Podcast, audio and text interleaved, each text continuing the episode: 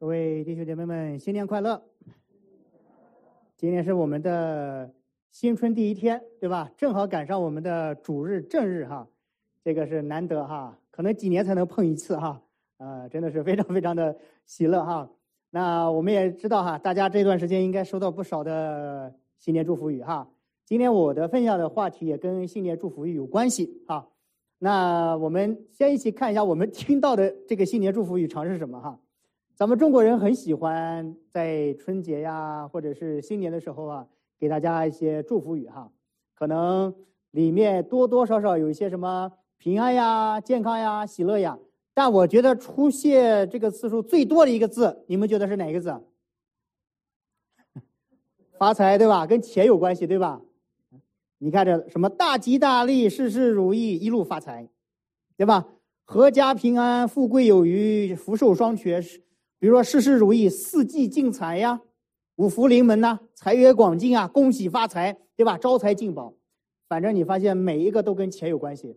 这个对，为了表达我们的喜庆，我们也为了表达这个祝愿，你光说话没有实际行动，这不是光说不练吗？所以我们要有包红包，对吧？红包上你还写的是什么？你你才发财，你才发财，你全家才发财，对吧？有意思吧？我很喜欢啊，财呀、钱呐，对吧？福禄寿啊等等这些祝福语。可是，当我们今天仔细的来思考我们的生命、生活，安静下来的时候，当然钱是我们需要的啊，不能不需要。但是，有没有比它更重要的事情放在我们的心中，作为我们这一年开始的时候，我们要立定的一个根基和基础呢？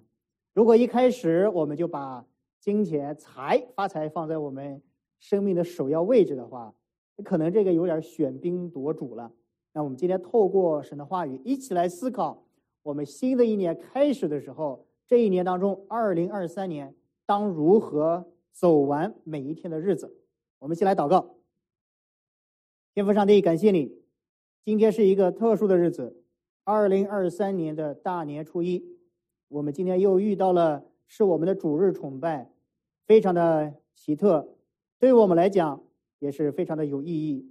我特别的求你祝福我们在座的每一位弟兄姐妹，新的一年里面平安喜乐健康，属灵的祝福，我们身体上物质上需要的祝福，丰丰富富的加在我们的身上，同时也要让我们记得，在这世界上，钱不是我们唯一的依靠。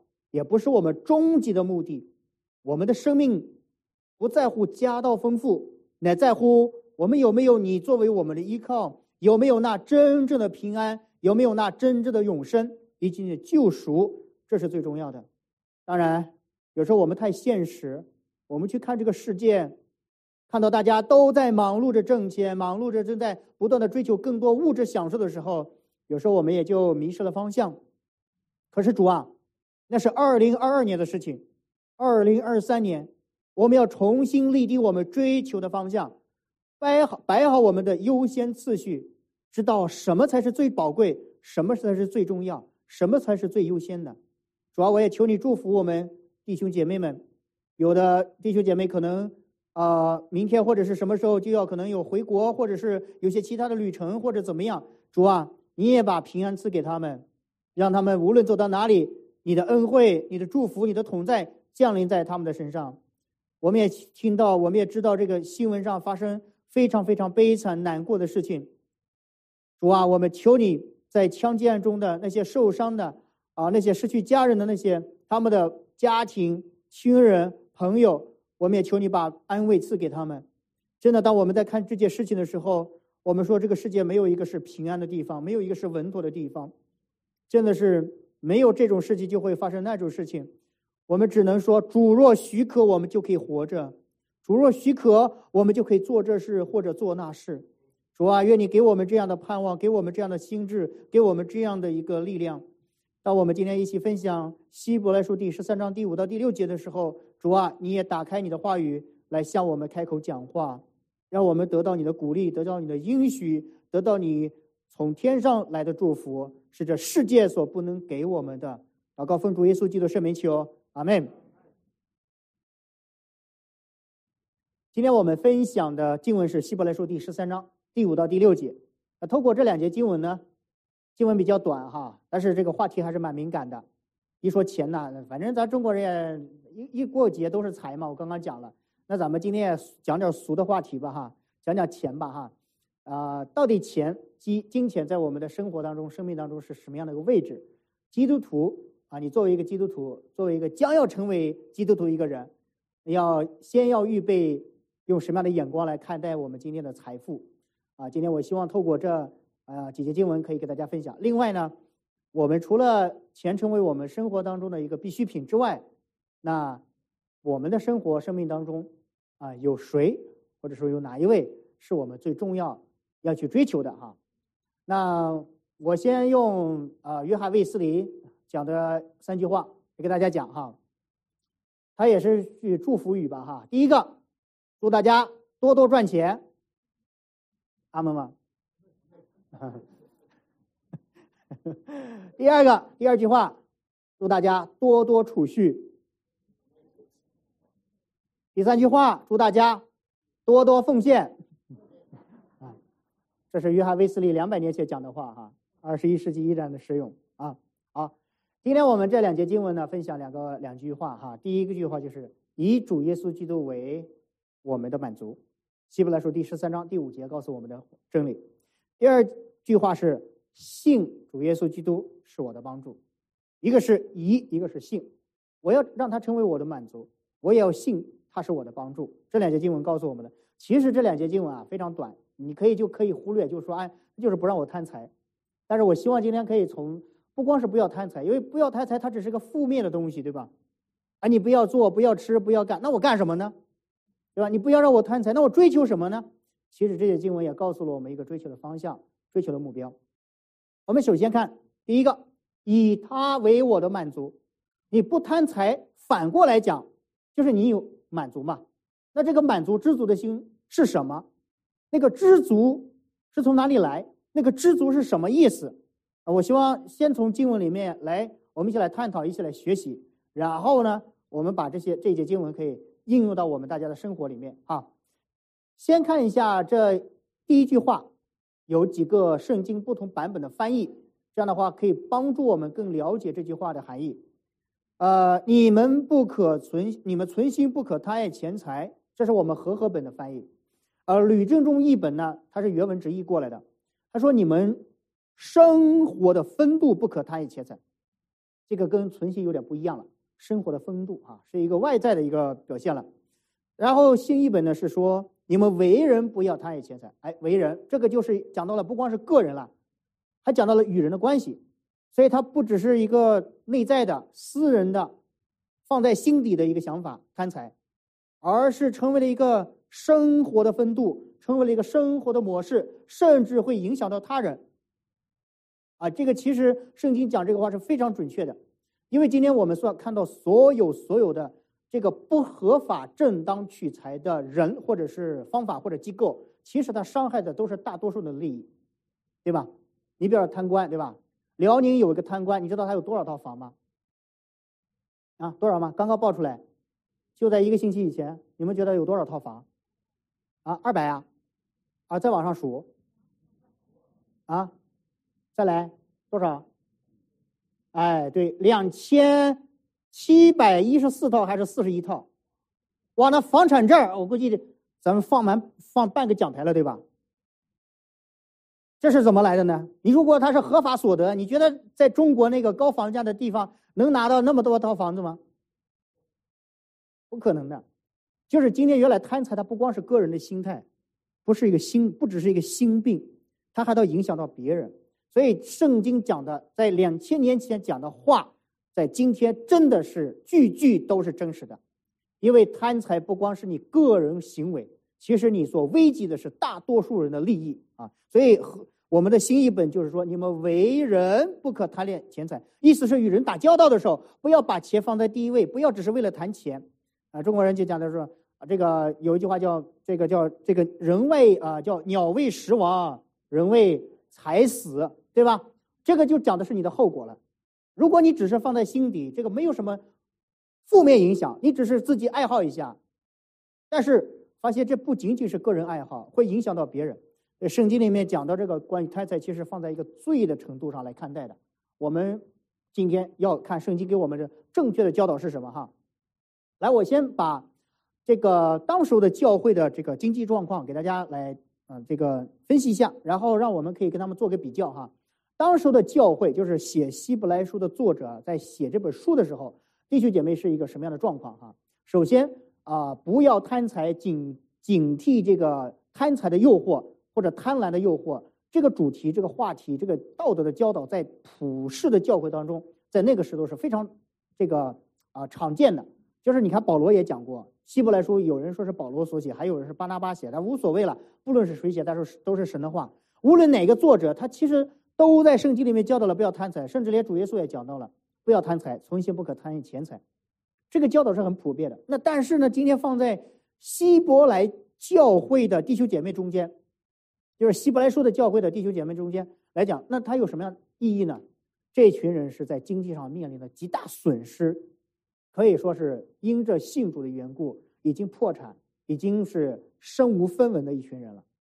但是作者还劝勉他说：“你不要贪爱钱财，要依靠主。”这个时候，我觉得那些真正破产过的人，他才能体会到什么是钱财会有长翅膀飞。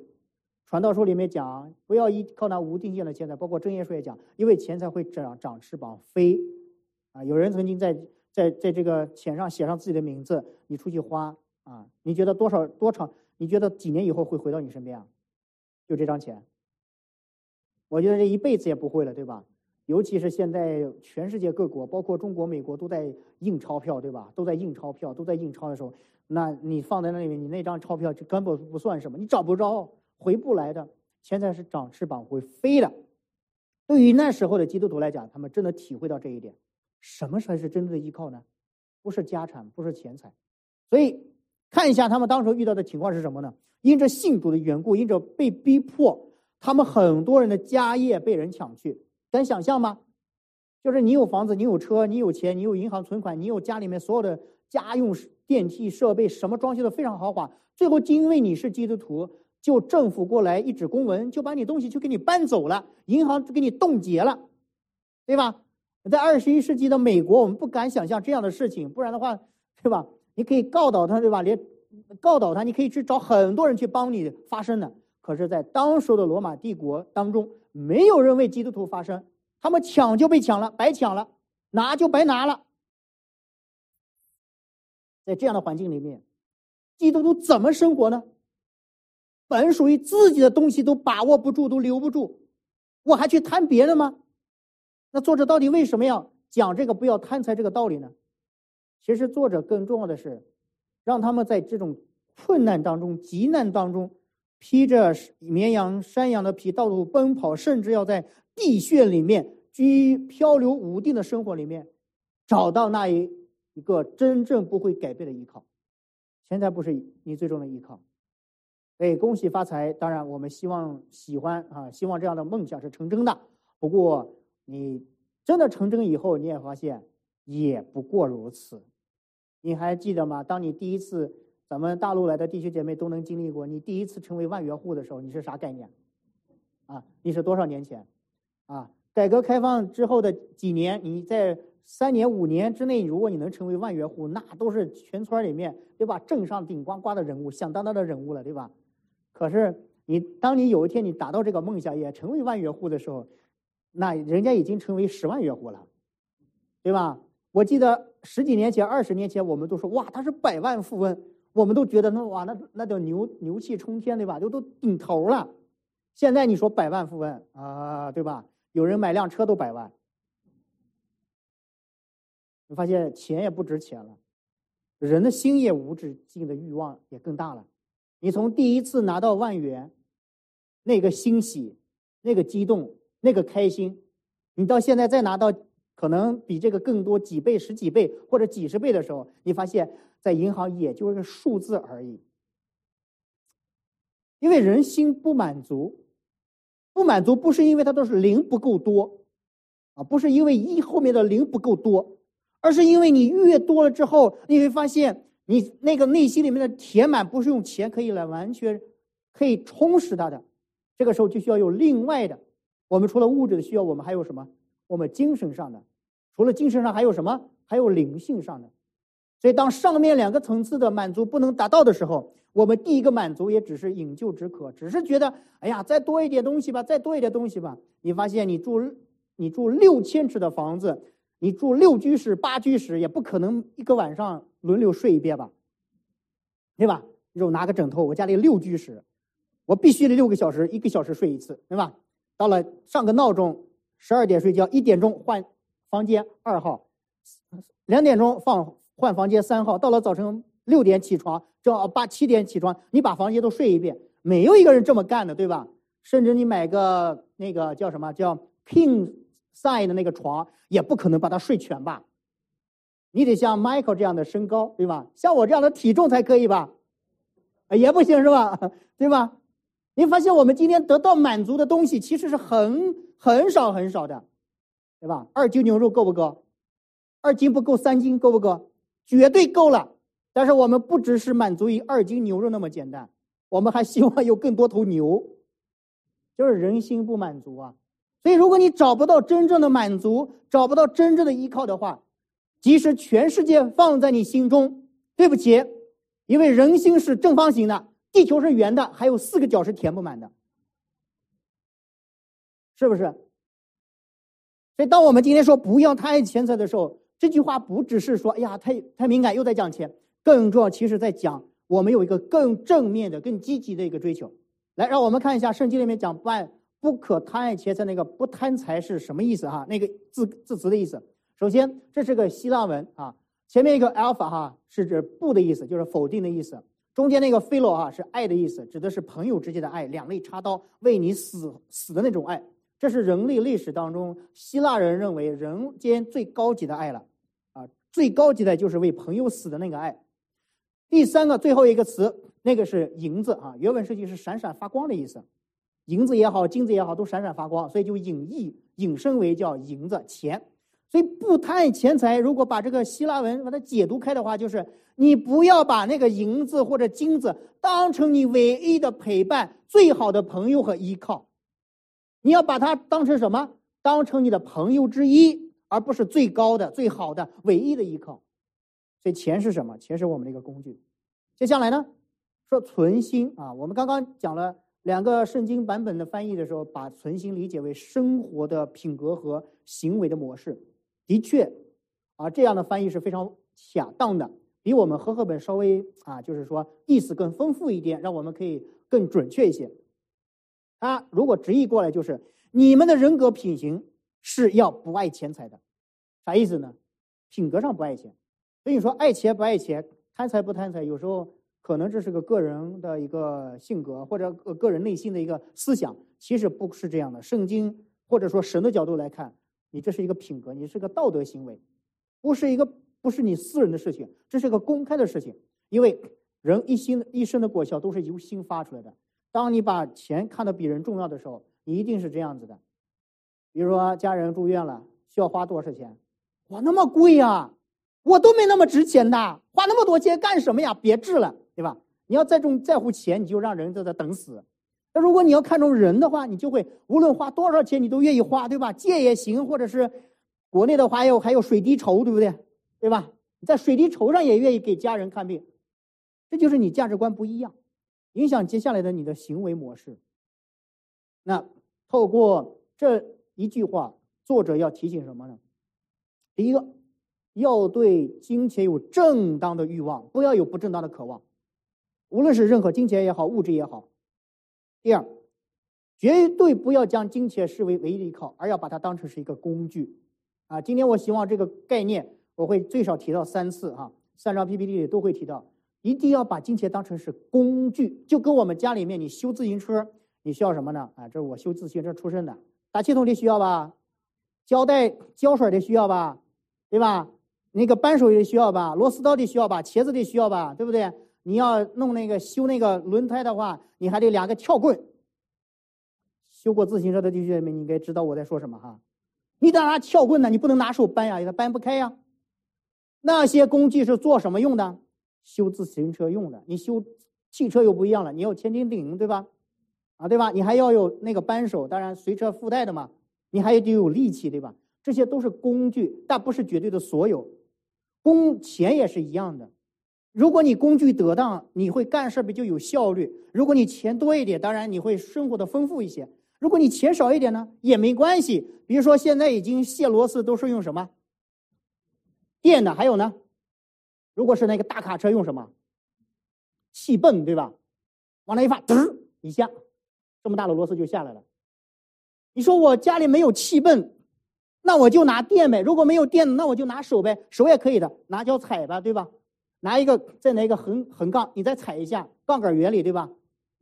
这个都是可以，只不过说钱多钱少可能会影响你的便利性和这个就是方便程度。今天我们要把钱当成这样一样，如果你银行卡里有很多很多钱，啊，你可能说，哎呀，很多很多钱，你把它当成一个工具，你要用的顺手。要用在得当的地方。第三个呢，约束对金钱不健康的心态。孔子也说：“君子爱财，取之有道。”所谓健康不健康，其实是从外面的行为看出来的。有人贪财，就会用用不健康的行为去得赌博、抢劫，对吧？零元购。我们更不要被贪婪统管我们的人生。这个贪婪的心在心里面。一直都会不满足，所以贪婪其实跟吝啬其实差不多，只是对金钱的两种不同的看。吝啬就是舍不得花钱守财奴，其实也是一种贪。那种无休止的去去获得、去攫取别人的财富的人，也是一种错误的、不健康的方式。这都会成为人世界当中很多灾难的源头。这个世界上本来的粮食是应该跟给应该是够这个世界上所有人口吃的，可是呢？有人吃不上，有人三顿都接不上一一顿肉，我们是顿顿都肉，最后都不想吃，所以我们现在是吃菜，对吧？吃菜是为了不是因为穷，吃菜是因为怕自己长长肉，对吧？怕自己肥，怕自己那个各种那个血液啊，或者是胆固醇啊都会高，这是我们的。你看，贫富差距越来越大的时候，都是因为我们贪婪而造成的这个世界的。当然。我说这是一部分，另一部分是因为我们生活的环境不一样，对吧？在非洲地区，你可能就吃不上这些；在美国呢，你就太随便了。这是今天我们需要有个正确的心态去看待这些。第四个，绝不要落入在拜金主义、金钱万能的陷阱当中。啊，这个这样的这样的思想、这样的想法是严重错误的，会让你我不知道到底活的目的目目的活着的意义是什么。最后两张后面两张图让大家可以看一下啊，右边那张没有放出来哈。千百年来，历史上一再的证明，金钱不是人生的保障。可是人还是没有从中吸取教训，就是拿着钱当船用，最后发现人、船、人、钱两空哈。那右上角那张图呢，是一句话：让金钱成为你我的神，它就会像魔鬼一样的折磨我们。啊，这是一个十八世纪的一个一个作家写的一句话。今天我们需要提防物质主义的危险，物质。没有错，物质主义有错，因为物质主义就是唯物质论，只要有钱，只要有享受，我就为了这些而活着，目的都是这样啊。我们我们山西老家有一句话叫“一二三四五就往嘴上数，六七八九十人活就为吃”，对吧？这就唯一你你为了目的，你为了这个生活的目的而活在世界上。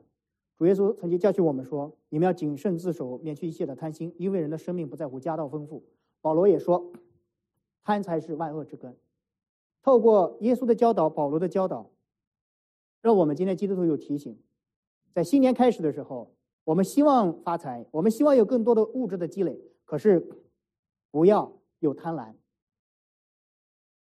那是一个工具。我们希望这个工具越来越便利。这个工具不但让我们造就自己，这个工具还能用到别人的身上。别的那些，比如说教会，或者是一些其他的一些福利的机构，我们希望这些工具可以能多多的能善用出来，而不是成为守财奴。第一个，贪婪不是穷人的专利，是每个人的诱惑和试探。你我都一样，我也一样的，啊，传道人也一样的。我们都是人，我们都会看到，叫什么借钱什么。见钱会怎么样？眼开呀，对吧？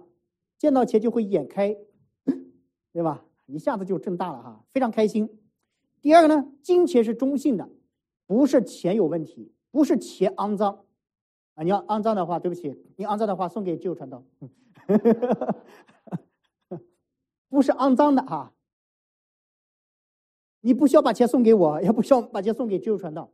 金钱不是肮脏的，肮脏的决定是谁呢？是使用的人。我们的态度和方法决定了金钱是善还是恶。我们可以拿一百块钱奉献给教会做宣教用，我们可以帮助穷人，我们可以建堂，我们可以去职堂，我们可以买书送给别人，我们可以拿着一百块钱给别人买吃的，我们也可以拿着一百块钱去赌博，拿着一百块钱我们去消遣寻乐，问寻花问柳，我们也可以拿着一百块钱我们去做一些其他不好的事情去吸毒。在乎什么？在乎用的人，你的心态。和你使用的方法是否得当？所以，弟兄姐妹们，不要把钱用拿打火机烧了哈！上帝给我们的财富，只要是正当所得，都是门神赐福的。只要你是正当所得，都是门神赐福的。当然，不义之财（括弧另外）都是神所赐福的。上帝给我们，让我们来享受，不但享受，我们去给别人，帮助别人，帮助来服侍神，用金钱服侍神。第四个，第三，金钱永远不是最终的目的，不过是个工具。所谓第二次又提到工具，我想今天讲完道之后，可能你除了恭喜发财，你最后记住俩字就是工具啊！我的目的就达到了。我希望今天我们能记得住，我们手手里所所有的财富都是一个工具。第四，知足并不是懒惰，而是以积极的心态去承认有比钱更重要的东西。我们不会，我们不是消遣，我不是消遣昨天晚上消费，昨天晚上。啊，Montreal Park 发生的这个枪击案件，我只是说，当这些事情发生的时候，会提醒我们，到底什么是最重要的？到底什么是最重要？其实你活着最重要，你有健康最重要，你跟家人最重重在一起最重要，关系最重要。所以有时候钱有没有那都可以挣的，最重要的是，如果家庭的亲情关系没有了，关系没有了，我们的健康没有了，我们的我们的内心的心灵的健康没有了，身体的健康没有了，你有再多的钱有什么用呢？小沈阳不是有讲过吗？悲惨的事情是什么？人人世间悲惨的事情是，是人还在，钱没了。最最悲惨的事情是什么呢？人没了，钱还在，对吧？对不对？啊，我们所以今天求主给我们一个真正对准正确的方向，把金钱看得非常非常平淡，又看得非常正确。我第一，我我们不是排斥金钱，不是排斥工作，也不是排斥投资，不是排斥管理。在第二方面，我们又不让那个主管我们主导我们的人生，我们是经过细心的、有智慧的、有策略性的去经营管理、去挣钱赚获得我们的劳动所得之后，我们把这个劳动所得当成工具去服侍别人、服侍上帝，这是我们的目的。不要做金钱的仆人，要做金钱的主人。最后，能把金钱视为成粪土的，这是保罗讲的话啊，视金钱如粪土，一定是让耶稣基督充满他的心了。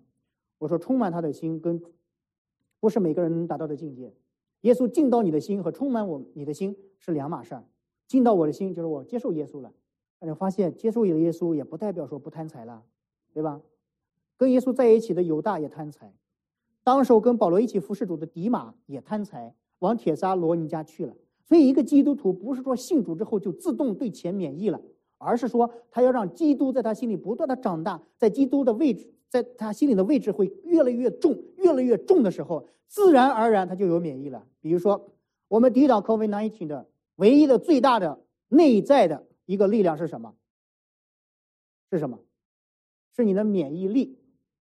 对吧？你最后还是要免疫力的。你免疫力足够强大，COVID-19 来可能症状比较轻，甚至的可能你感染很多次都都没有问题。但你免疫力低的话，不但是这个病毒会影响我们，甚至还会带来其他的并发症。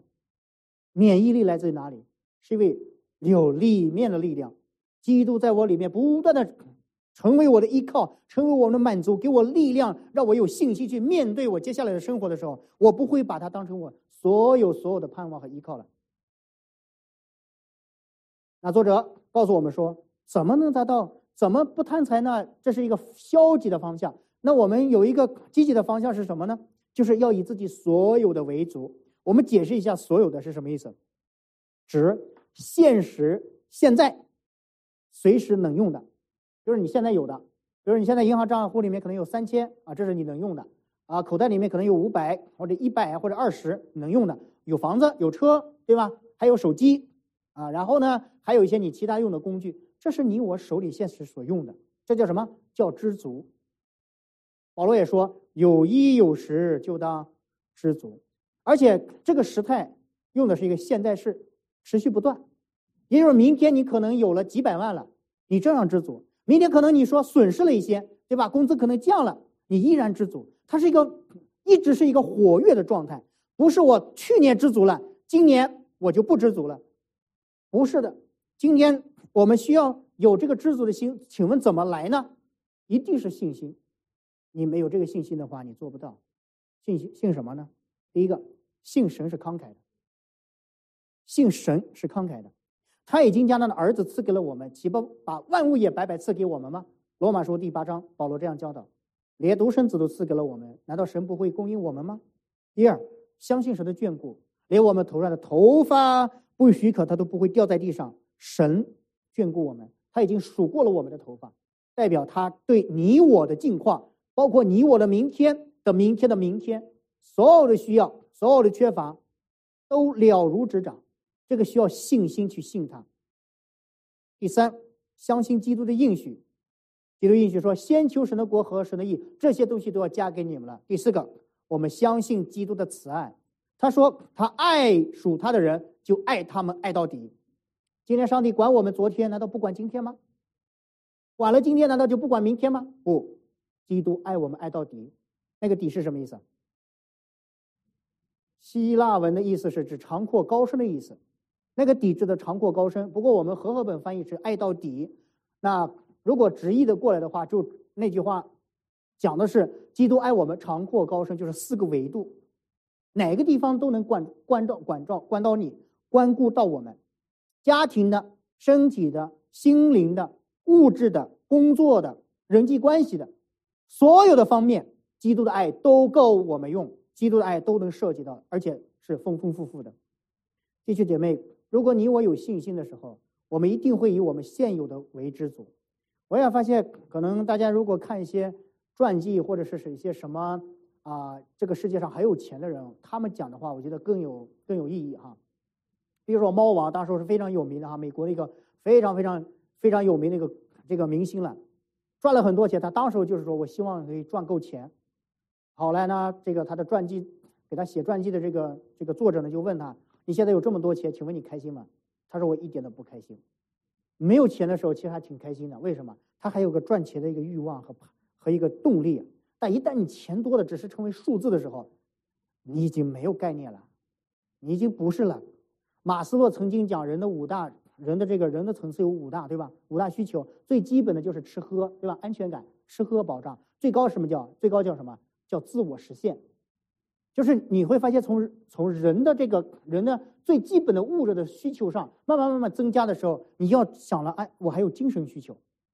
但是马斯洛年老的时候啊，他没有写在这本书里面，但是他曾经在在其他的书里面，他讲过自己另外一个，他说，原来人有了自我实现，不一定是满足了，人还有一个叫什么四个字，叫顶峰经验，顶山顶的顶，峰山峰的峰，叫顶峰经验，经验就是我经历的那意思，啥意思呢？他不好意思，这叫 spiritual，他不好意思说这是一个灵性的东西，但他用一个另外的词叫顶峰经验，就你一定要达到一个最高顶，你要跟天上，因为神要跟他有联络，你这种经验会让你更满足。所以你发现最后这位行为学的心理学家，最后还是走向了宗教，走向了神。弟兄姐妹们，我们需要相信神。是我们的依靠，满足我们，我们才能内心里面真的有依靠。那你说，我们今天基督徒对于钱有如何看法？对我们今天的物质的生活接下来怎么办呢？对我们明天的这种生活的追求是怎样的一种一种态度呢？我引用一下李顺李顺长牧师写了一篇文章，大家可以扫扫这个二维码啊，你扫下来之后，你可以把看他整个文章，蛮长的，非常仔细。我只是列了一下。关于基督徒的金钱观，这么几啊七点哈，他啊八点。第一个，财富并不是一个人的价值，你不能决定一个人的价值。有钱就是有贵贵人啊，没钱就是贫穷的，不是的，上帝不是这样决定。第二，金钱是一种工具啊，再一次提到，金钱是一种工具。第三，富足是一种心态，而不是一种拥有。你有多少不一定富有，但是一旦有富有的心态，即使缺乏，你都是一个非常富足的人。乞丐可以活得很快乐，乞丐都可以给别人东西，但是亿万富翁可能不一定。如果大家搜一下，你在 Google 上搜一个人叫洛克菲勒，就是石油大亨。您看他五十七岁以前是什么样的人生啊？他请他的朋友在他的豪华的地方吃完饭、打完高尔夫之后，你知道他会做一件什么事儿吗？让他所有的朋友特别恨他，就是他把每个人 A A 的账单都给寄回去了，有意思吧？啊，你请大家来吃饭，最后把 A A 账单都寄回去了，你不是没钱呐？然后后来呢，大家都特别讨厌他，甚至记者们各个报社的记者都写好他的死亡布告了，因为看他五十几岁活得像八十几岁、九十几岁快死了。大家都争相希望他一一闭眼一一咽气，立刻那个布告立刻发出去，都写好了，都等着死呢。但是有一有一天，他遇到一个人，神的仆人，跟他讲到最后他信主悔改以后，他不但活过五十七岁生日，他活到九十多岁。最后他今天我们的北京协和医学院啊，北京协和医院是他资助的。我们今天有很多很多，包括芝加哥学校哈大学很多很多的研究项目，包括今天的那个抗生素的使用，其实都跟他有关系。今天我们都是来自于他的经费支持支持，这是一个改变的人啊，这是一个真的最后以前把钱当成命的人，最后他把他把他神当成命的来花他的钱的一个人。每个人都应该负起自己财务的责任，若有人不做工，就不可吃饭。第五个，一个人所拥有的财富与对社会贡献的多寡成正比。第六，经营和管理是致富的正确方法。圣经里面非常赞同经营治理。比如耶稣基督讲五千两、三千两和一千两银子的时候，耶稣给他们讲说：“哎，他他出去去赚钱了，赚回来之后，耶稣说什么？你这个贪财奴，你又赚了五千，有没有？没有，对吧？耶稣说，你是一个忠心良善的仆人。”对吧？进来享受与你主人的快乐。所以，赚了五千呢。耶稣不是说你是个贪财的，而是说你是个忠心良善的。所以今天我们可以去赚钱、养家、经营、管理，获得更多的财富。不过哈，不过我们要有找到正确的方向和价值观。第七个，越懂得流通，财富就神会越供给他。这个是一个真的是一个循环，就是我们的财富来自于上帝的赏赐。上帝给了我，我不是节流了，而是我又流通出去。我给把我力所能及的一些能力，我分享给别人的时候，哎，这个时候别人也能得到祝福。这个财富流通出去，上帝就更多的加在我身上。所以呢，多给的就比真正多给出去的人，上帝会多多赐福他。这是一个我们今天基督徒看到的一个一个金钱的一个圈啊。有人问，那我也想积攒财宝在天上，请问怎么积攒呢？因为上帝也没有给我们留账号，对吧？我们今天的奉献的是 SGV 的哈，我们教会的这个，如果你要 Zelle 转账，有一个账户哈。但是呢，上帝又没有给我们留，那怎么存上去呢？你说我不奉献教会，我就奉献给上帝，那你有没有没有账户？你写支票都不知道该写谁，对吧？怎么办呢？其实耶稣给我们教导了六个字，我总结六个字：给出去，存上去。你只要给出去，你就能存上去，无论多与寡，多与少，啊，给出去就能存上去。最后一个，坐在人心中宝座上的应该是神，不是钱。这也是一样的，让钱成为我们的仆人，而不是主人。所以，这是金督徒今天对金钱的看法，也是对我们财富以及未来我们这一年当中你要做的所有的事业、事业、工作、挣钱，所有的一个正确的方向。知足的秘诀是什么？作者说，一位主曾说：“我总不偏向你，也不丢弃你。”这是耶稣给所有跟随他的人一个应许。当然，对于那个时候的教会的弟兄姐妹来讲，这个鼓励是真的非常大，因为我们知道了他们的财产已经充公了，已经一无所有了，这个时候还能活下来吗？圣经说：“我总不撇下你，也不丢弃你。”这是他们的秘诀。啊，我们看一下这一句话里面提到有五个否定否定的副词，来表达一个绝对的真理。这句话原文直译过来是这样的。不，不，我永不抛弃你；不，我永不离开你。五个啊，那我就把这几一句话呢做了一个分析，给大家一起来鼓励一下。因为哈，原文圣经这里有个因为，当然我们的中文也有。因为主曾说，这个因为代表一个绝对的信心。为什么我可以有知足？为什么我可以有盼望？为什么我可以有信心？因为神可信，这是绝对的信心。主他是可靠的对象。曾说，这代表有持续的应许。原文圣经这是一个现在完成时，就是从过去一直延续到现在不改变的应许。我这是上帝强大的保障。总不离开你，总，这只是一个不变的决心。我永远不会改变我的决心，不撇下，不离开，指的是贴心的同在。你，这是私人的亲密关系。你会发现这句话里面其实蕴含了很深很深的道理。原来他讲到了你和我与神的关系，原来讲到了我们今天对上帝的认识，以及上帝是如何回应我们的，上帝如何照顾我们的，还有今天在在上帝面前，我们当如何。坚定依靠他的理由。总结一下：认定神的话语不怀疑，抓紧神的应许不放松，这就是我们今天能知足、能在这世界上随遇而安、知足常乐的秘诀。求神祝福我们大家，常常依靠那一位在旷野当中开道路的神。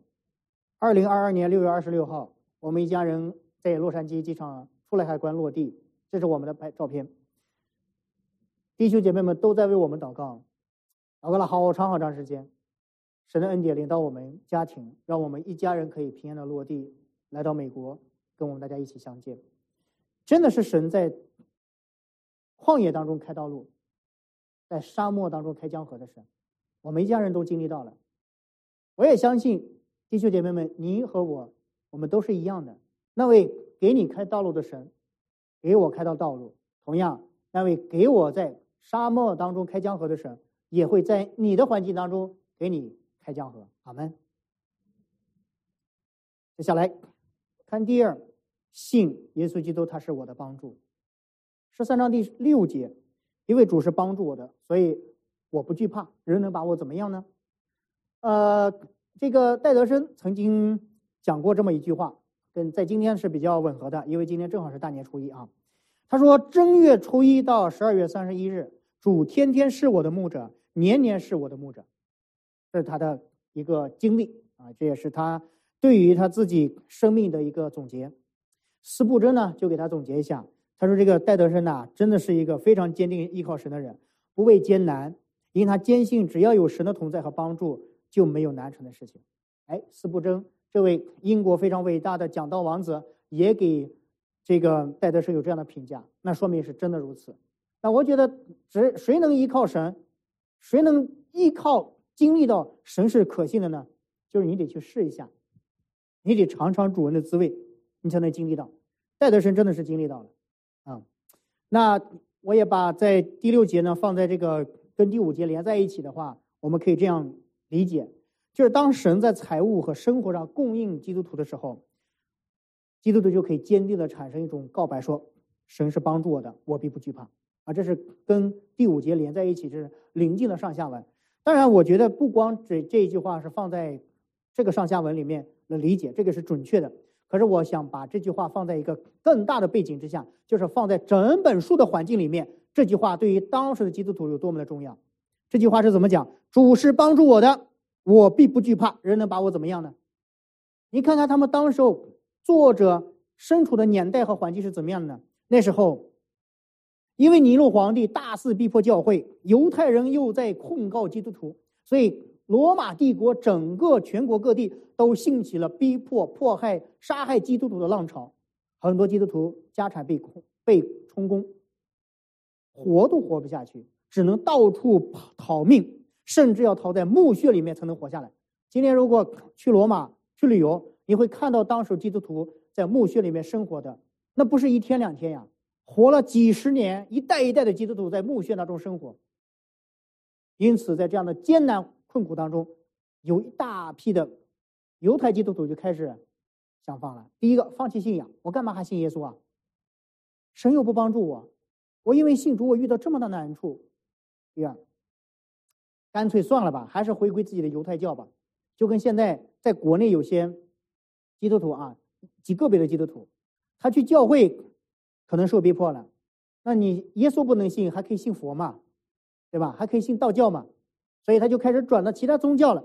那今天对于那时候的教会来讲，基督徒，你们怎么办呢？你们在这样的困难当中的逼迫当中，你们用什么样的信息去依靠神呢？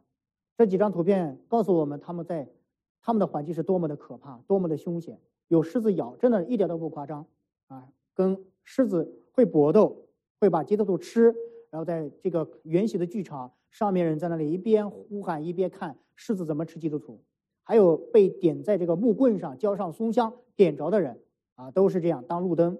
还有呢，被充公抓去坐牢的，甚至被卖为奴隶的啊，都有。嗯，卖到北非地带的一带的，或者卖到这个高卢地区，就是欧洲、北欧这些野蛮民族这些地方的，他们把基督徒卖了当奴隶来，基督徒只能就活在墓穴当中去生活。弟兄姐妹，作者就是在这样的环境当中写了这本书，告诉他们说。主是帮助我的，主是帮助你的，主真的帮助你。即便是危险来临，主还是帮助你的，所以你应该不要惧怕，你应当依靠神，坚定壮胆依靠他。回答两个问题，当时的基督徒都会有两个问题。第一个问题是：我还要继续耶稣跟随跟随耶稣吗？嗯，我跟随耶稣不是为了发财的吗？对吧？我跟随耶稣不是为了飞黄腾达的吗？我跟随耶稣，我不就是为了解决我生活的难处吗？为什么今天不但没有得到难处解决，反而是我比以前更坏了？可能今天的这个疑问也萦绕在今天的世代当中。这个问题依然是很多人不能接受耶稣的一个话一个原因和障碍。那我们看看圣经里面如何回答这个？答案是肯定的。纵然环境凶险，主耶稣仍是帮助我的。或者说。主是帮助我的，我必不惧怕。我把耶稣基督的名字在这本书里面提到的几个，我把它简单列一下。你会看到那位帮助人的耶稣是怎样一位耶稣呢？他常用他全能的命令托住万有，他败坏长死去的魔鬼，他开又新又活的道路，他已经升入高天且做随时的帮助，他也是坐在神宝座的右边。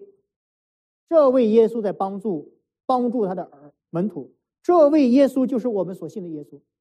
环境再凶险，逼迫再大，患难再大，强权再厉害，都没有办法比我们的主耶稣更伟大。所以聚焦耶稣，仰望耶稣，可以扎稳我们的信仰根基，也同样可以坚定我们跟随主走十字架道路。弟兄姐妹们，尤其是我们信主多年的基督徒们，我们可能会遗忘了这一点。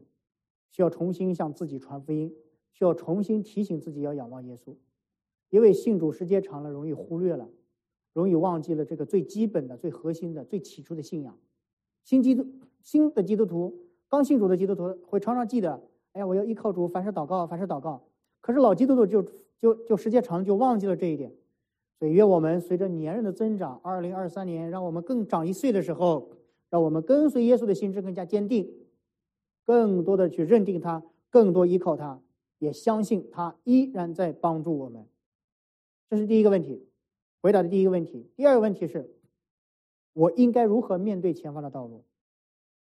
主还帮助我吗？是的，主在帮助我们，所以我们可以说，我必不惧怕，人能把我怎么样呢？这句话其实表达的是一种来自天上的自信，不是他自己的坚强，而是来自于神。第二是一种傲视逆境的宣告，他相信神一定给他力量。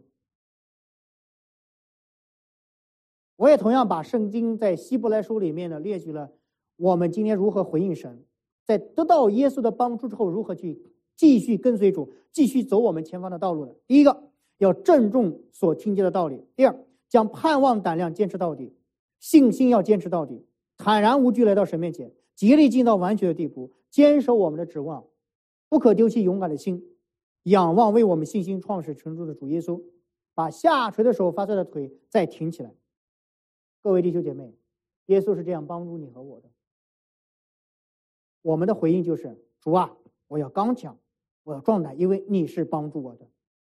接下来，我想请大家用我们低下头、闭上眼睛。你思考，你真的相信耶稣帮助你吗？主耶稣是你的帮助吗？主耶稣，你的是你的力量吗？就在今天，主在你的身边吗？我们来思想，我们更是一个祷告。我们对主讲：“主啊，你是帮助我的。主啊，你真的是帮助我的。主啊，直到今天，你一直在帮助我。我盼望当我们开始这一年生活的时候，你和我的内心里面。”来到主面前是这样的一个信心的宣告，也是这样一个确信。当我们有这样的一个基础的时候，我们可以走完我们人生的路程，走完我们这一年的年日，这一年的年日。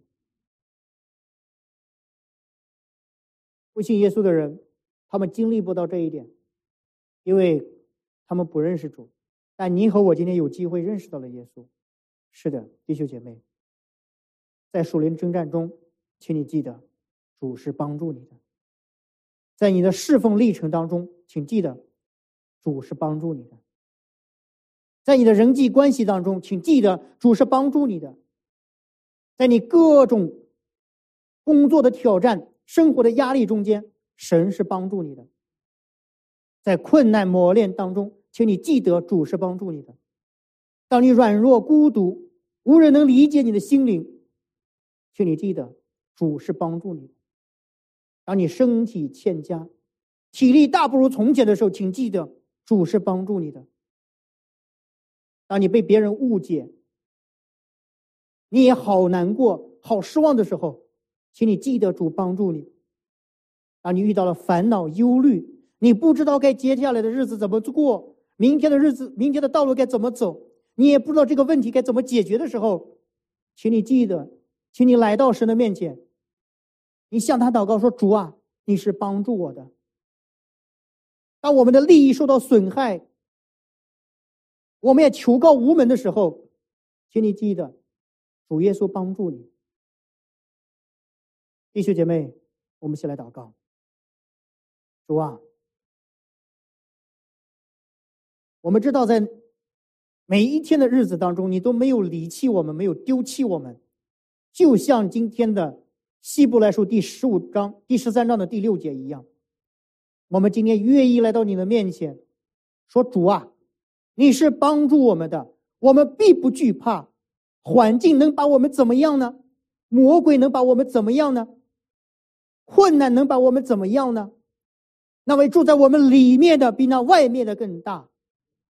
主啊，我们一起为我们的二零二三年来祷告，来守望，来交托。愿你把恩典降下，愿你把能力赐下。我们依靠的不是那无定向的金钱以及我们自己的软弱，我们依靠的是那创造天地万物、爱我们到永远不改变的神。主啊，我们也同时接着奥古斯丁告诉我们的，我们再一次把我们这一年的年日、一年的生活交托，我们要将我们的过去放在你的怜悯之下。我们要将我们的现在放在你的慈爱当中，我们同样也将我们的明天和未来放在你的供应上。愿你带领我们得胜有余，愿你的恩典丰丰富富降下，赐福我们不但成为蒙福的人，更重要成为传福的人，荣耀你的人，在教会、在家庭、在这个社会上，无论在国内还是在美国，让我们所做的一切都能使你的名得荣耀，成为一个。被你喜悦的人，祷告奉主耶稣基督圣名求，阿门。上帝赐福大家。